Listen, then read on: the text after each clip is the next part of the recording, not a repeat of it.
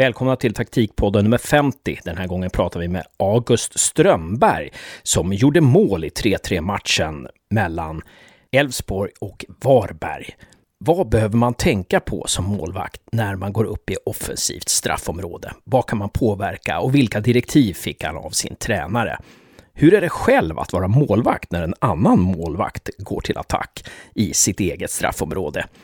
Några sådana saker pratar vi med August Strömberg. Strömberg avslöjar också vilken han tycker är allsvenskans hetaste anfallare.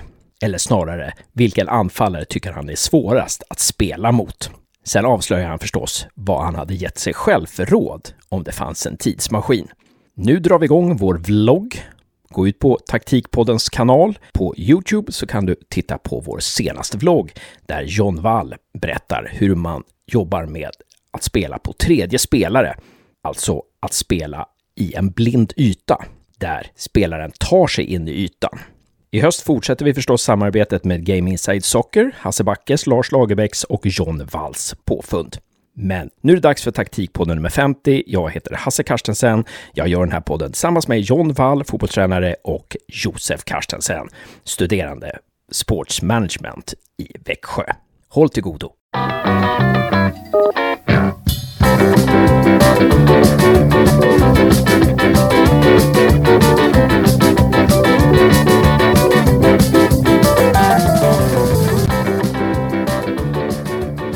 Välkommen till taktikpodden nummer 50. Finbesök, August Strömberg.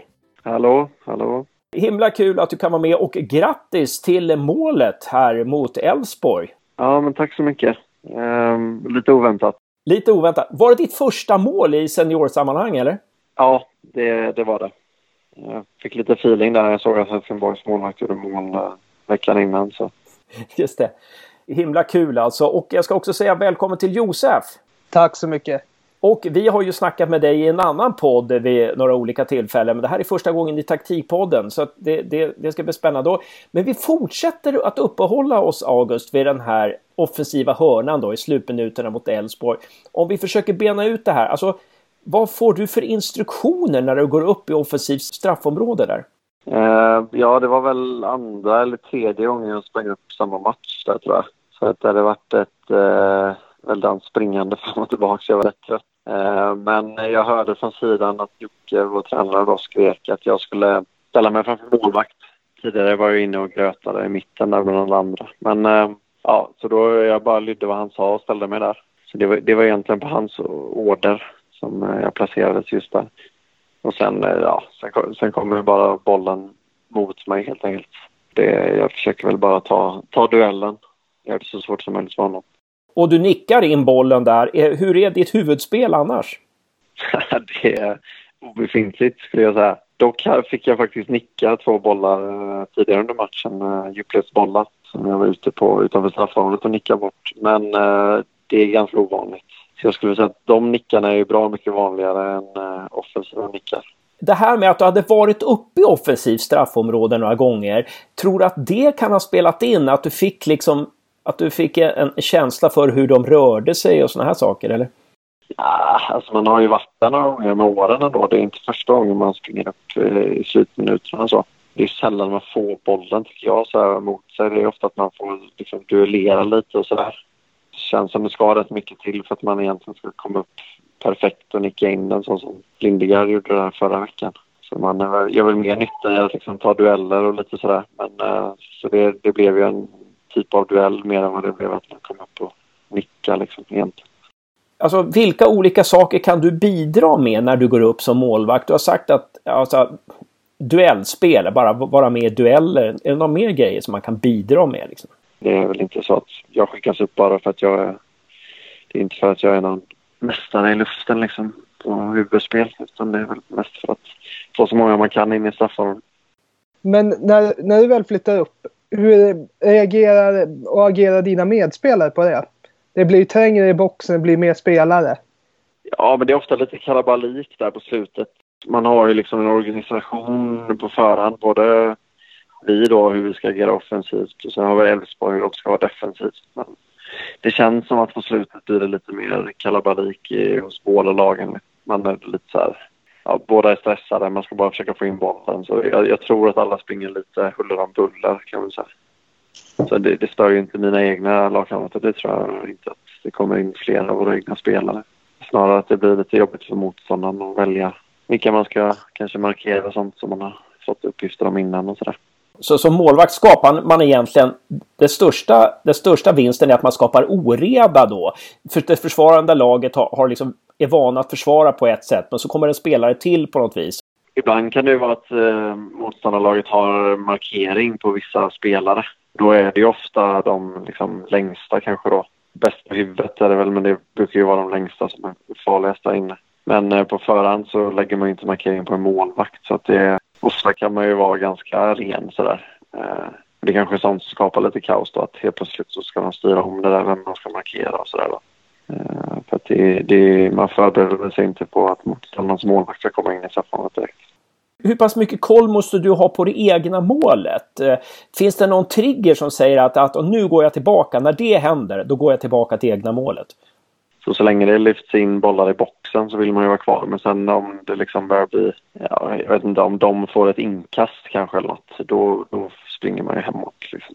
Men det är väl så länge vi har kontroll på bollen så är man kvar och när de tar över den så börjar man ju springa hemåt.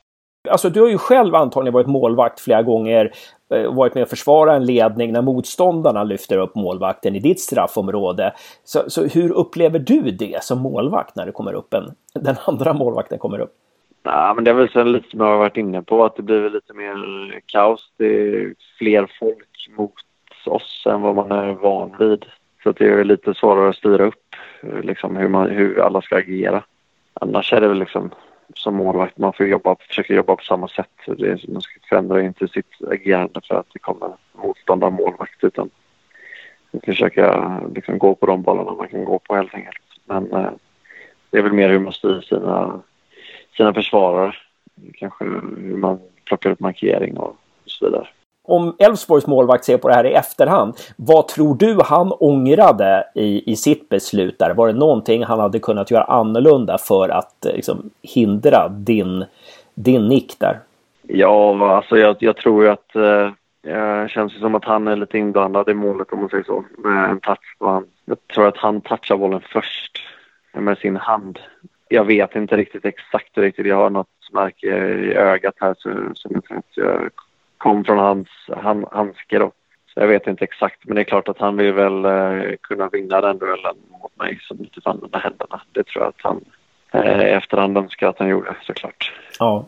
Som målvakt vet jag själv, man vill inte gruffa för mycket och tappar man kanske lite fokus på, på bollen. Och det var ju lite gruff där mellan oss. Han puttade mig en gång där och Eh, jag kommer väl upp igen och hoppar upp så det var, blev väl lite som... Det var svårt för honom att komma åt bollen helt enkelt. Han tappade lite för mycket fokus på bollen där och ägnade lite för mycket koncentration åt dig kanske där då, eller?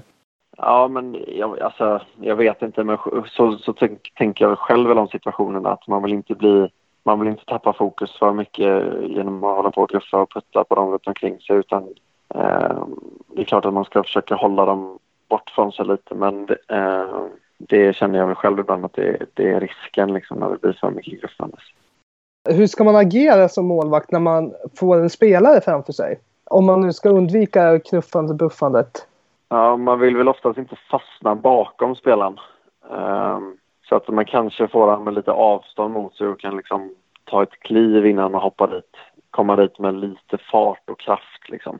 Eh, annars är det väl risk att man blir liksom helt stående bakom honom och så kan man liksom inte hoppa eller man kan inte komma runt förbi utan man får bara stå bakom och då blir det väl lite som igår då man får liksom försöka sträcka armarna framför. Eh, egentligen vill man väl komma dit liksom med kroppen också framför då på något sätt. På något sätt vill man ju liksom runda anfallaren och komma, komma in framför än att bara sträcka armarna framför dem. Hur tycker du att om man jämför med allsvenskan och gentemot superettan? Varberg kom ju tvåa i superettan förra året och gick upp i, i allsvenskan. Hur, hur, tycker du att det är eh, målvaktens situation? Alltså just, just det här med att eh, ställa målvakten, försöka hindra målvakten och så här. Hur, hur skiljer det mellan superettan och allsvenskan? Alltså just den biten att eh, liksom för typ hörnor och så menar du eller? Ja, hörnor, inlägg så. Nej, det är, det är verkligen ingen skillnad jag tänkt på så. Det, det är liksom inte så många situationer man får när man har anfallare mot sig. Det är inte alla som liksom markerar målvakten så det, det är inget jag har tänkt på. Men eh, om vi eh, övergår lite till lite andra frågor nu. Vi har varit inne på i början här då, eh, ja, ditt, ditt mål då, ditt historiska mål. Förra året stod det mål då i ett superettanlag som gick upp i allsvenskan. Vad upplever du från din målvaktsposition då? Vad var det i ert försvarsspel som gjorde er till ett vinnande lag förra året? Ja, vi släppte in väldigt lite mål. Eh, en av nycklarna till att vi gick upp. Och, mm, dels var vi samspelta där nere. Vi eh, kände varandra bra, lärde känna varandra bra. Sen tycker jag att vi var lojala mot varandra. Det var liksom, vi visste vad vi skulle göra. Eh, det kändes som att alla, alla visste det, liksom, även om det skulle komma in någon ny och sådär. Ja, jag vet inte vad det är som gör att man...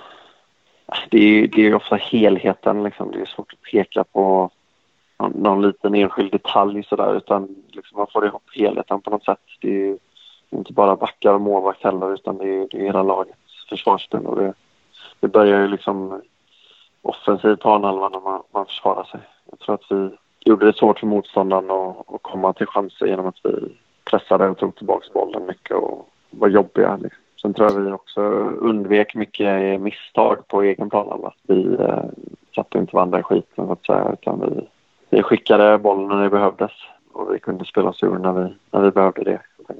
Vilken skillnad är det på spelet i, i, i egen box när det är allsvenskan då, mot hur det var i superettan? Vad är skillnaden liksom, när ni gått upp en nivå?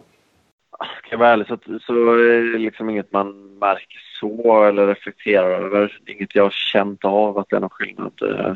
Men sen är det väl klart att det är liksom, det är klart att det är bättre spelare man möter. Då är man väl att liksom, bättre spelare är väl bättre på det överlag, bättre på de mesta delarna. Då är de tuffare och bättre huvudspelare och man möter in i, i boxen helt enkelt. Men sen är det klart att det är en viss variation i varje serie. Men eh, överlag så är de väl snäppet vassare. Eh, anfallarna i, i allsvenskan såklart, än i superettan. Ni har ju roterat ganska mycket i laguppställningen. Eh, hur upplever du det? Ni har varierat också på målvaktsposten ganska mycket. Hur, hur, vad är dina upplevelser om det? Ja, men det har väl varit eh, Jockes filosofi att eh, det blir, har blivit en ganska speciell liksom, säsong med jag har haft mestadels två matcher i veckan istället för en match i veckan så det är liksom dubbelt så högt tempo än vad vi är vana vid i Sverige. Så eh, det är väl en del i det helt enkelt. Eh, jag tror kanske inte det hade sett ut på samma sätt om eh, vi hade en match i veckan. Men nu, nu gäller det att hålla så många som möjligt, många som möjligt fräscha och pigga. Och det tycker jag att vi har, eller att han har lyckats med. Så det, ja, det är väl helt enkelt en del i, i hans filosofi. Ja, att, att stå en match var tredje, var fjärde dag kanske inte är ultimat som målvakt eller? Alltså jag vet inte, målvakt klarar väl eh, av det på ett bättre sätt än vad utespelare gör rent fysiskt. Så. Eh, ja, jag, jag, kan nog inte svara på varje enskild position, liksom hans tankar är så. Men eh, i helhet så har det väl varit att hålla spelare igång och, och pigga. Och taggade kanske också om vi, vi tar några lite mer eh, så här fancy frågor då. Alltså, vilken är den bästa allsvenska anfallaren som du har mött i år? Är det någon som står ut sådär? Alltså jag skulle säga Gustav Ludvigsson på den. Mm. Vad är det han har där? Ja, men han är väldigt liksom, jobbig att möta som målvakt. För, mest för att han alltid går 100 procent och jagar 100 procent. Så man har väl liksom jag hade säkert fem tillbakakastade matchen som man tvingas ta på ett tillslag för att han, han stressar en. Eh, annars kanske man kan ta emot den och ta det lite lugnt. Eh, men han, han, han springer på allt och det, det kan vara rätt eh, jobbigt för både målvakt och försvarare. Ja. Vilken anfallare i ert lag tror du är jobbigast för motståndarmålvakterna? Ja, det är Astrid Selmani, såklart. Han är ganska lik Ludvigsson på det sättet. Eh, precis det som jag pratar om nu, att han alltid är där och, jobbar och springer och stör. Och han har ju många gånger kommit framför målvakt och lyckats blocka målvaktens spark helt enkelt. Så att det, de är ganska lika på det sättet. intressant. Spelare som ger allt liksom, som aldrig ger upp. Som, som går på full, full fart hela tiden på något vis. Ja, på bollar kanske som man tror är meningslösa att gå på, men det det är alltid jobbigt som försvarare målvakt att möta det, att de liksom aldrig ger en tid och sådär. Utan ja, bara kör på helt enkelt. Har du någon anfallare, liksom, om, om, vi, om vi säger den bästa allsvenska anfallaren som du har mött, no eller ska den bästa anfallsspelaren som du har mött någonsin? Om, om du inte får säga Gustav Ludvigsson. Ja, vem kan det ha varit? Eh, det var, det var en klurig fråga. Ja, kan det vara någon i det egna laget som har mött på träning? Så Ja, ja, jo, då är det väl några Guidetti har ju spelat med en del. Uh, det har gått bra, bra för. Uh, han är väl rätt erkänd bra anfallare, om man vill säga. Tobbe Hysén, duktig också. Mm. Var det när du var i Göte IFK Göteborg då som du spelade med honom eller? Ja, precis. Jag stod inga matcher där men vi, vi tränat mycket ihop och sådär. Och eh, Guidetti var det när du var med i U17, U19-landslaget eller? Ja, det var det från att vi U17 till U21. Eh, hela vägen där har vi väl varit med varandra i samma åldersgrupp. En sista fråga som vi ställer till alla i Taktikpodden. Om det fanns en tidsmaskin och du kunde gå tillbaka tio år i tiden. Vilken kunskap eh, som du har nu skulle du ha velat ha då? Och det var en bra fråga. Eh, jag tror väl framför allt att det är många som eh, tror att det är de som är bäst då när man är lite yngre som kommer bli bäst sen. Ehm, och det är ju verkligen fel. Det skiftar otroligt mycket mot vilka som man minns var de största talangerna när man kanske var 15, 16, 17. Det är ju kanske många av dem som inte ens spelar fotboll längre. Några som inte alls såg lovande ut som spelar på elitnivå. Så att det är den eh, kunskapen är, tror jag hade varit viktig för många unga framförallt många som kanske ger upp och även för de som är bäst att de inte börjar, ska ta för givet att de kommer förbli det. Just det. Ja, det, det, skulle vara viktigt för unga spelare att få lära sig, få, få veta att det handlar om att träna och att vilja utveckla sig. Eh, inte om att vara, inte om att den som är bäst när man är 12-15 år liksom. Nej, det kommer, det kommer visa sig. Någon med mycket talang, det blir väl ofta kan ju ofta bli om, omsprungna av spelare som kanske mer då eh, jobbar hårt och, och eh, liksom kämpar för att bli så bra som möjligt helt enkelt. Eh, när man är lite yngre i alla fall. Jag minns att man tänkte att det var ju de med störst talang som höll på längst. Eh, men det, så är det ju faktiskt inte. Stort tack August Strömberg för att du ställde upp i Taktikpodden och eh, lycka till nu i eh, serien, eh, allsvenskan framöver och hoppas vi får se många fler mål från ditt huvud. Ja, det, det hoppas jag också. Stort tack själv. Tack för att du var med.